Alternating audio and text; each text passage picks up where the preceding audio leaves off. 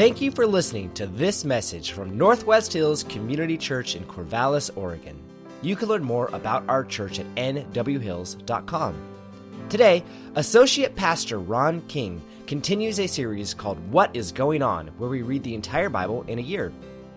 The six prophets of Judah before the exile Joel, Obadiah, Micah, Nahum, Habakkuk, and Zephaniah had a terrible message of punishment for sins committed death by sword, pestilence and famine, exile for Judah, vengeance on the nations around Israel, and vengeance on the nations who would oppress God's people. But these prophets also had a message of future hope and blessing. In this message, Ron shares four truths about God that we can learn from these prophets. After the message and throughout the week, read the book of Joel, Obadiah, Micah, Nahum, Habakkuk, and Zephaniah. Also, check out nwhills.com slash hub, that's H-U-B, for additional resources like book overviews, reading plans, and application questions. Now, here's today's message. The message of six minor prophets, and we're going to get into them. So, six books and one sermon, and there's some threads that go through all the books that connect the whole message. Hopefully, you'll be encouraged as we get into God's Word together. So I really, um, I wasn't aware. I wasn't aware of a lot of things actually in middle school, but I wasn't aware that following Jesus would be so challenging, and that I would lose friendships over it, and that it would just be a struggle at times. And I was, you know, I'm sure there was part of me that was, you know, prideful about my exercise of faith. But I was really seeking to follow the Lord as a middle schooler and, you know, going through all the emotional ups and downs that you do. But um, I started realizing, hey, my friends that I grew up with, kids are not using the same language that I used. And they weren't going to the same kind of parties and they weren't treating opposite sex the same way.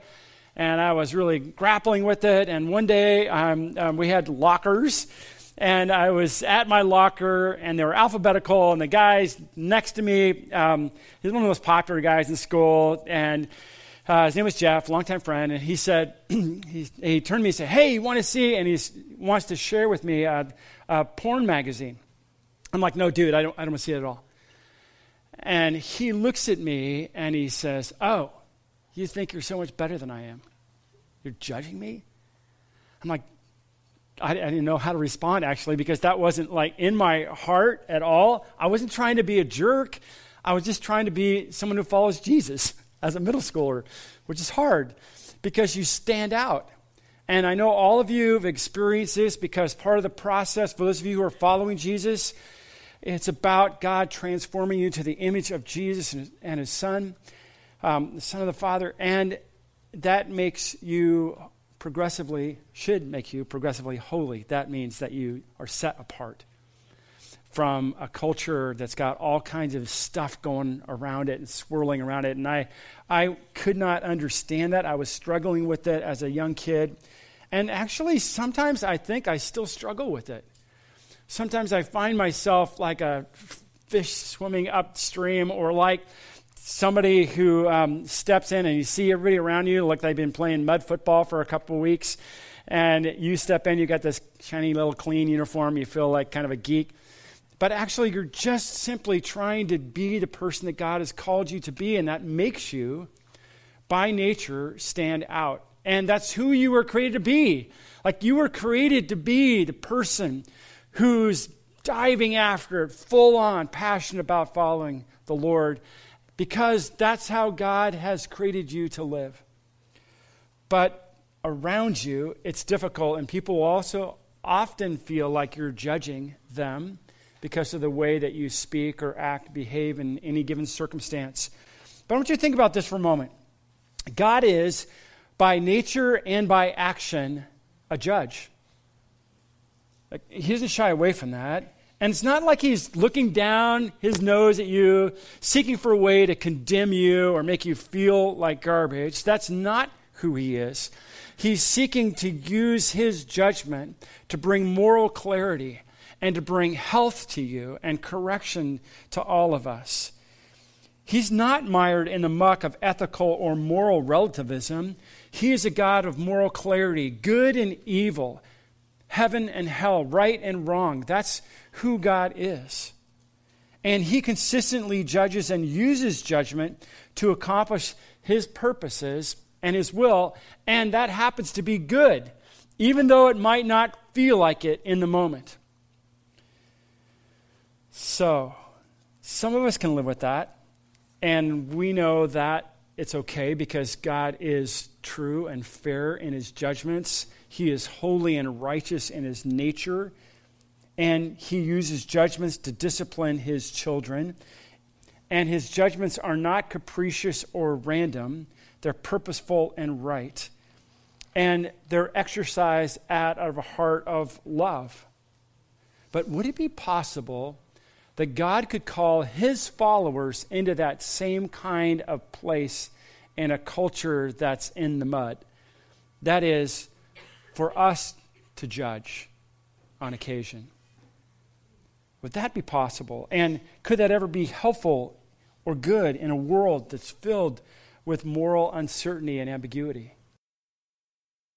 We're now on the home stretch which is good. We're almost all the way done with the Old Testament. Woohoo! So, um, for those of you who have been reading since September, we've been reading as a church all the way through. Some of you have picked up along the way. Some of you are just starting. That's okay. Um, but we're all the way, almost all the way through, and we're at the very end of it, which are what's called the minor prophets. There's 12 of them. This morning, we're going to do six of them in one fell swoop. And um, it's really, actually, very good news.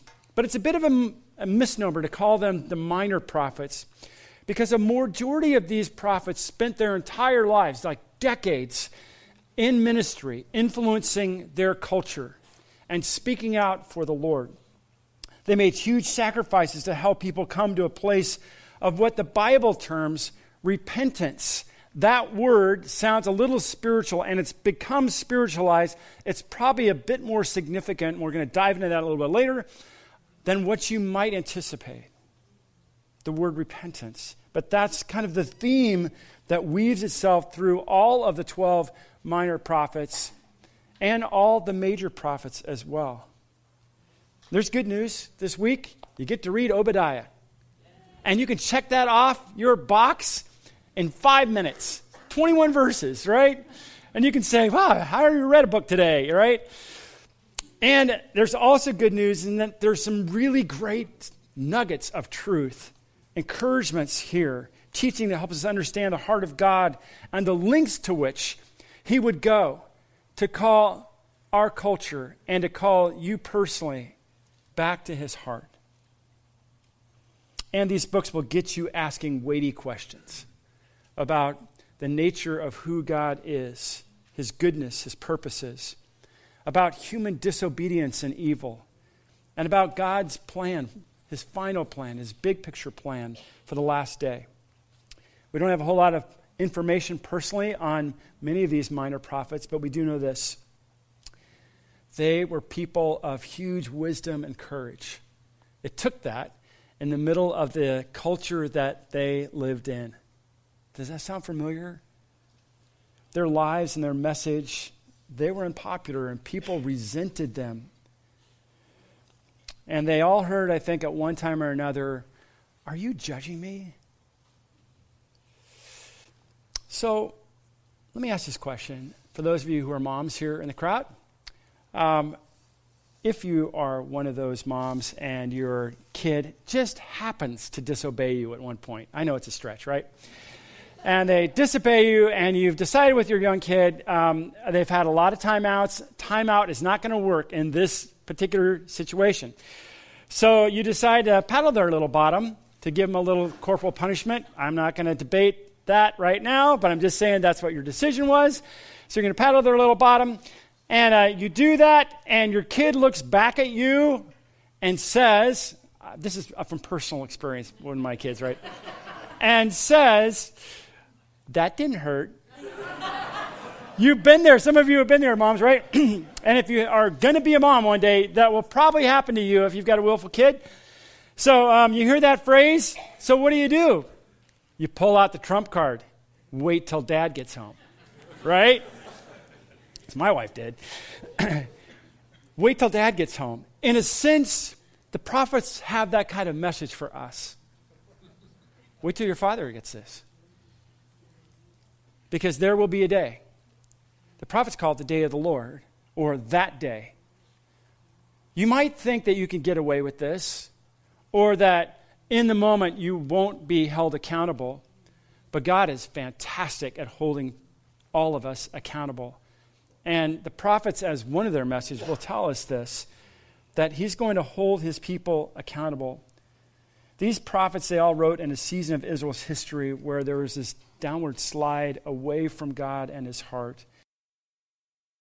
And yet there were brief windows where the people of God would have national revival, like under Hezekiah and Josiah, but they would never last.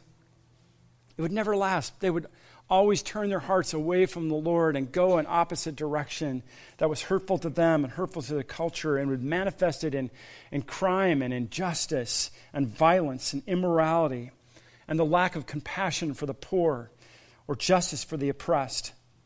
Judah was not fulfilling their God given role to be a light to the nations, for people to be drawn to the Lord. And God was going to step in in the middle of this spiritual and moral mess. And in the mess, God called these voices, six of them we'll hear of this morning Joel, Obadiah, Micah, Zephaniah, and two more that we'll talk about. Nahum, Habakkuk. So, what were they saying? What was their message? I've reduced it to just four things this morning we're going to touch on. The last one really will be a personal one. It'll help us, it'll get us to a place to grapple and lead us to understand the heart of God for every one of us to experience ongoing repentance. Some of you might have thought of that word repentance as something that happened in your past as a young kid where you came before God and you were honest with Him and you confessed your sin and you asked for forgiveness. And um, that was repentance for you, and it has been repentance for you. But that's not the whole story of God for us. So here are the top four of these themes that are voiced in these prophetic books. The Lord is committed to fight human evil and violence. He's committed to fight human evil and violence, and that's really good news because even though we think we're so advanced today, we can look across the world and we can see what's happening in Ukraine and Sudan and all these other nations that are in the middle of war and violence. We can see the violence in our own cities and our own towns, our own neighborhoods. We can see injustice all over the expressions of human evil in our countries and in our world and in our homes. And God is committed to fight that. Second, the Lord is passionate about justice because every person matters to Him. And the church has a voice to proclaim justice. That's why actually giving the link to um, Love Inc. is so important for you this morning because that's how we step into injustice in our city in practical ways as a church. There are other ways, there are other avenues to do that for sure, but this is a really practical way that you can engage yourself in it. Third, the Lord uses judgment purposefully to correct and restore those he, he loves. He's got a plan for you, and we only see a little part of it when He corrects us, but He has a great arcing plan to restore all things Read the book of Revelation. That's the end of it. All things being made new. And finally, the Lord will always respond with mercy to true repentance.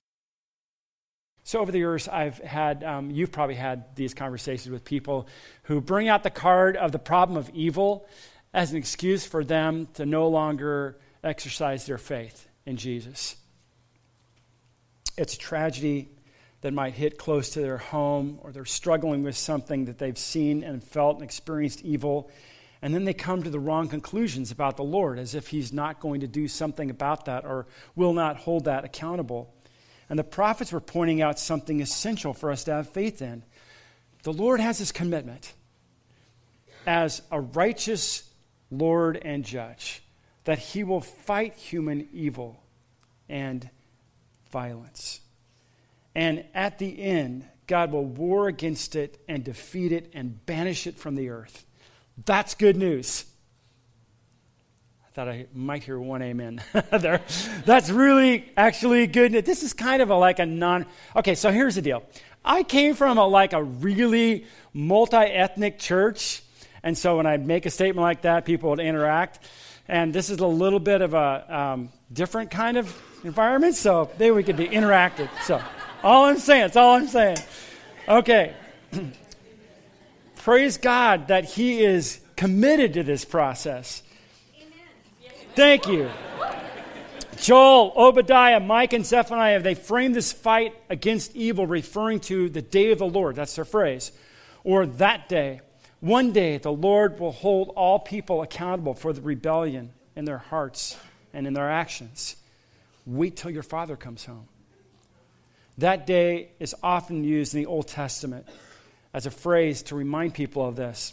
Isaiah and Ezekiel and Amos and Obadiah and Zephaniah and Zechariah and Malachi, they all speak this theme out. And several times in the New Testament, we get it in Acts and 1st and 2nd Corinthians and 1st and 2nd Thessalonians and Revelation, and all speak to this. The Old Testament passages dealing with the day of the Lord often convey a sense of expectation. This judgment would happen, and it did happen in their day. God brought accountability in that day. But also, like all the prophets do, their words telescope. They also have an in time fulfillment that's going to happen that we can rest in with confidence as God's people that one day all will be held accountable and God will make things right. And it should actually break our heart. Isaiah says, Wail, for the day of the Lord is near. Ezekiel says, For the day is near, even the day of the Lord is near. Joel says, Let all who live in the lands tremble, for the day of the Lord is coming. It's close at hand. And again, multitudes, multitudes in the valley of decision, for the day of the Lord is near, the valley of decision. Joel 3:14. Zephaniah says, Be silent before the Lord God, for the day of the Lord is near. And that's because the Old Testament passages referring to the day of the Lord, they speak about accountability faithfully and sometimes in ways that feel like harsh. But remember, this is about God's redemptive correction in the lives of his people. Like, I love my sons. And if I never corrected them, that would be an expression that I didn't give a rip about them. The Father loves you and loves the world. That's why he steps in like this. God had and still has a good plan. One of my personal favorites of the minor prophets that we're studying this morning, these, these six, is Habakkuk. It's a dialogue between Habakkuk and God. And it goes back and forth and back and forth. And it starts this way in chapter 1, verse 2 through 4. Habakkuk says, O Lord, how long shall I cry for help and you will not hear? Or cry to you violence and you will not save? Why do you make me see iniquity? That's the sin of others. And why do you idly look at wrong? Destruction and violence are before me, strife and contention arise.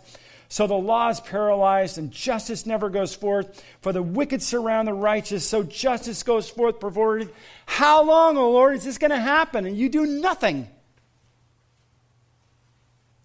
There's a little bit of silence in the dialogue, right? He's just pouring out, honestly struggling, frustrated what he sees, like he reads the newspaper or whatever, gets online, and he sees all this stuff and it pierces his heart. God. And then God responds to Habakkuk in a way that he didn't really want to hear.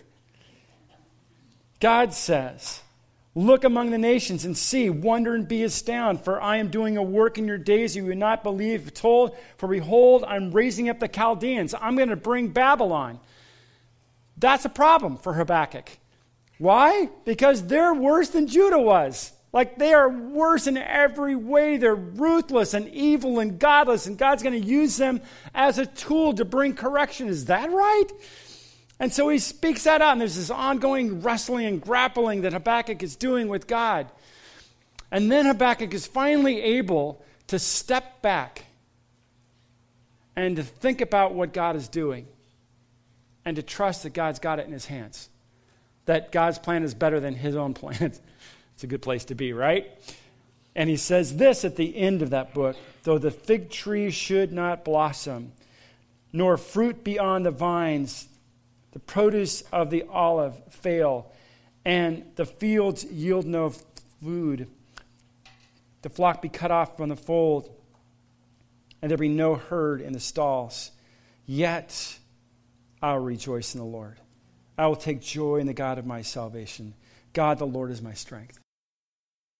Though everything fails and I've got nothing, if God comes in in judgment in ways that I hate and I'm struggling with and rips everything apart, I'm still going to trust in Him because I know that His ways are right. That's a, a big step, isn't it? That's a big step for us, an essential place for those who would follow the Lord to understand that He is trustworthy and His plans are right, regardless of what happens in our circumstances. The prophets also teach us that the Lord is passionate about justice because every person matters to Him. Nahum's book is a sequel to the book of Jonah.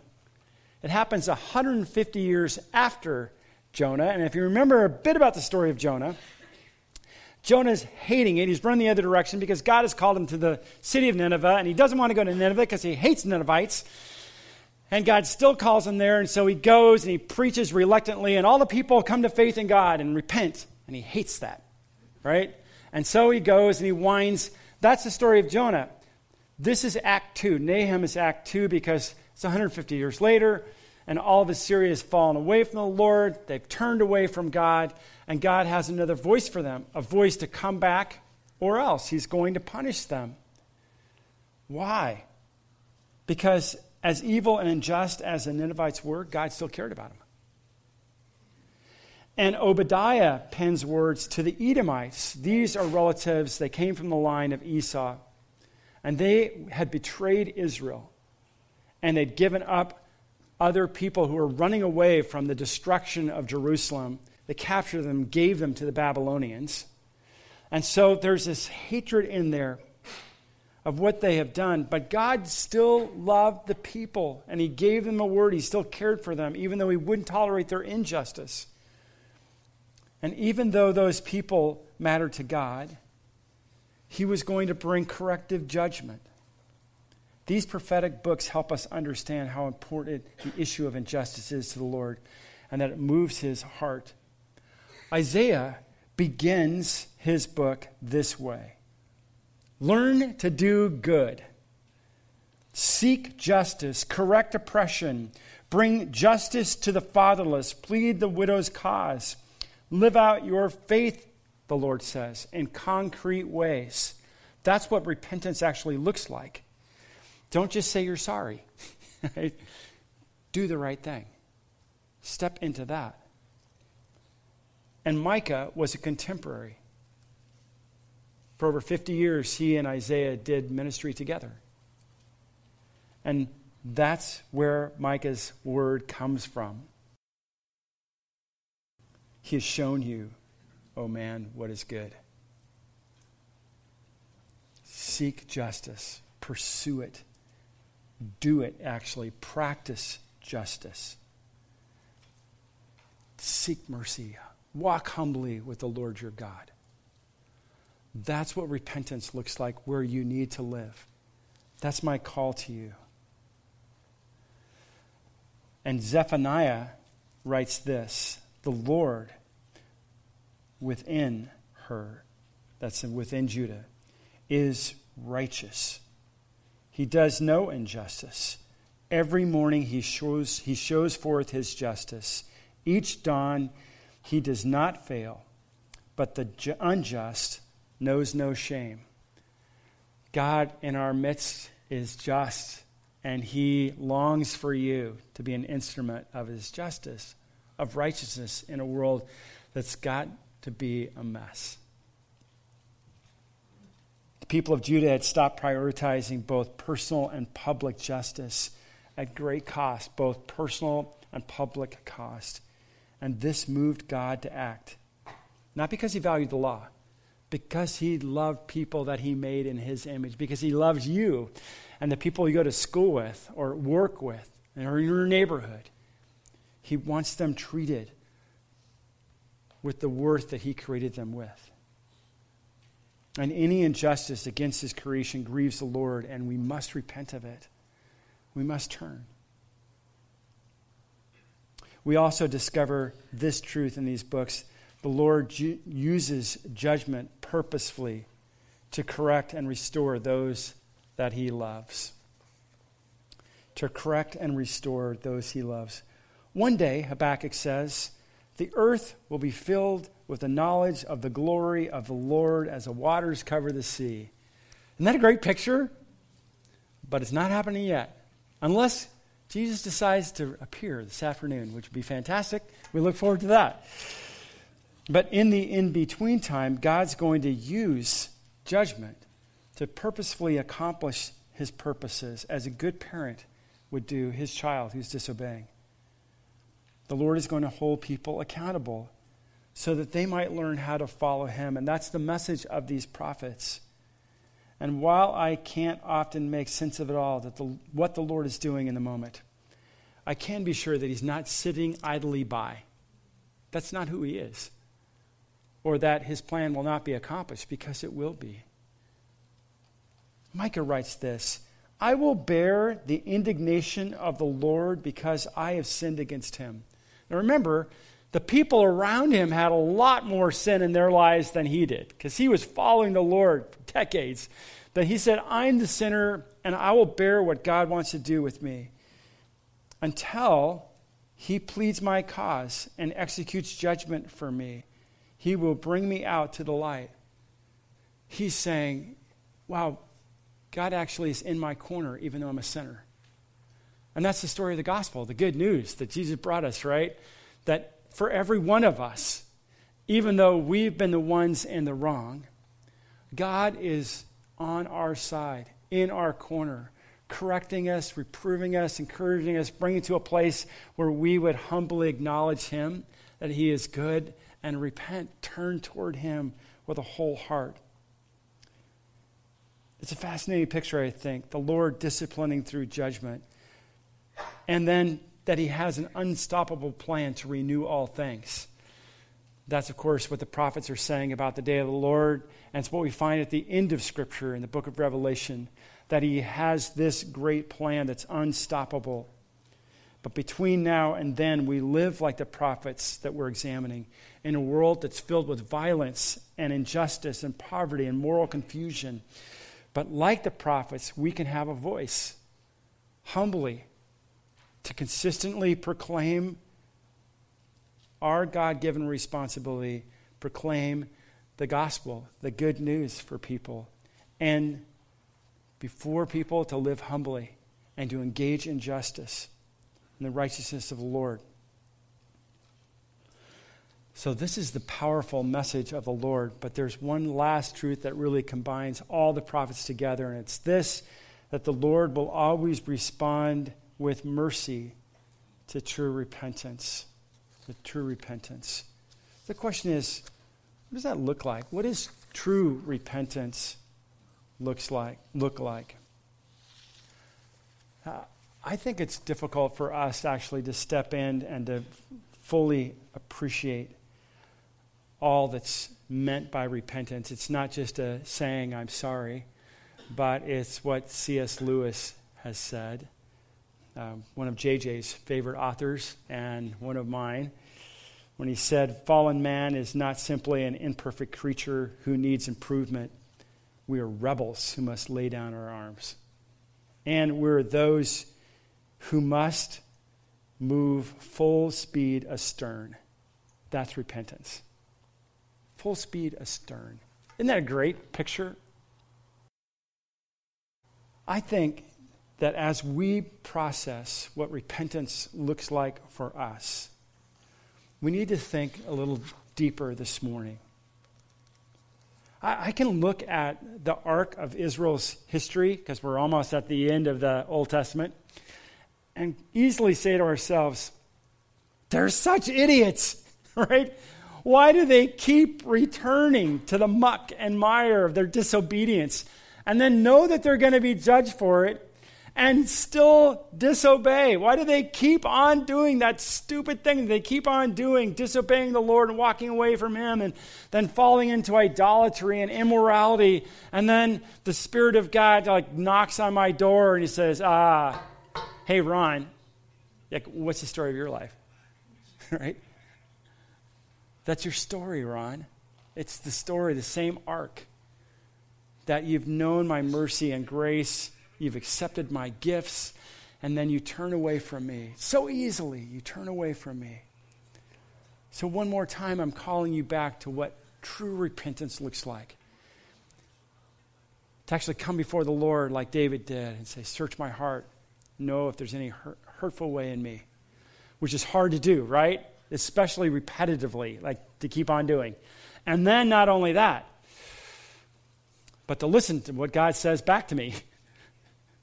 I'm really good at like confessing my sin. I'm not so good at saying, okay, and, and listening to the Lord dig deeper in the crevices of the darkness of my soul. And then actually getting real and right and authentic before Him and listening to say, this is what I need of you, Ron. Full speed astern looks like this the opposite direction. In this area of your life, I need you to humble yourself and change. Experience the change my spirit wants to accomplish in your life. Here's what I want us to consider most this week there's no spiritual growth without true repetitive repentance. If it's not active in your life, you stop growing in the Lord. That's challenging, right? But the good news is this morning, I'm going to give you an opportunity just where you sit. If you've never done this before, I'm simply asking you to come before God honestly and to confess that you have often been a self centered dude or dudette. that you have been a person who walked away from the Lord, done your own thing in your own will the good news is there's only mercy and grace, not judgment in God for you. He listens to you as a father who loves you and created you and says, Oh, child, I'm so glad to hear those words. Now let's change. You do that the very first time, He changes you and gives you eternal life. That's how you begin the process of becoming Christian, trusting what Jesus has done on the cross to pay for your sin and embracing newness of life through repentance. And if you're someone who has taken that step, this is another great day to be a humble heart before the Lord. So I want you just to be introspective here, to be a listener, to simply say to the Lord, Search my heart, God, what is it you want this morning me to repent of, to change? And I confess that before you. I'm sorry. I'm going to ask the band come up, and we're going to reflect on that, and I'm going to lead us in prayer, and then I'm going to ask you just to get quiet before the Lord and to listen. God, by your Spirit, speak to us. I know you love to do that. In the middle of all that confusion and the relativism and the, the muck of our culture, and in our own bent hearts, broken hearts, we're asking, God, that you would come and speak to us. And you would reshape our hearts, God, soften them. Help us not just to do the exterior stuff, to rend our, rend our garments, but to rend our hearts before you.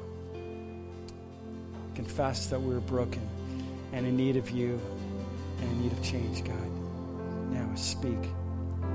Would you listen to the Lord, process this, pray honestly with Him, before Him? A God of mercy who loves to hear this.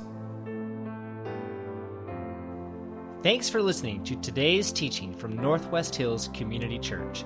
We hope you find ways to apply the gospel to your life. And be sure to check out our website, nwhills.com, where you'll find ways to engage with us. And if you're able, we'd love to see you at church next Sunday. Thanks again for listening.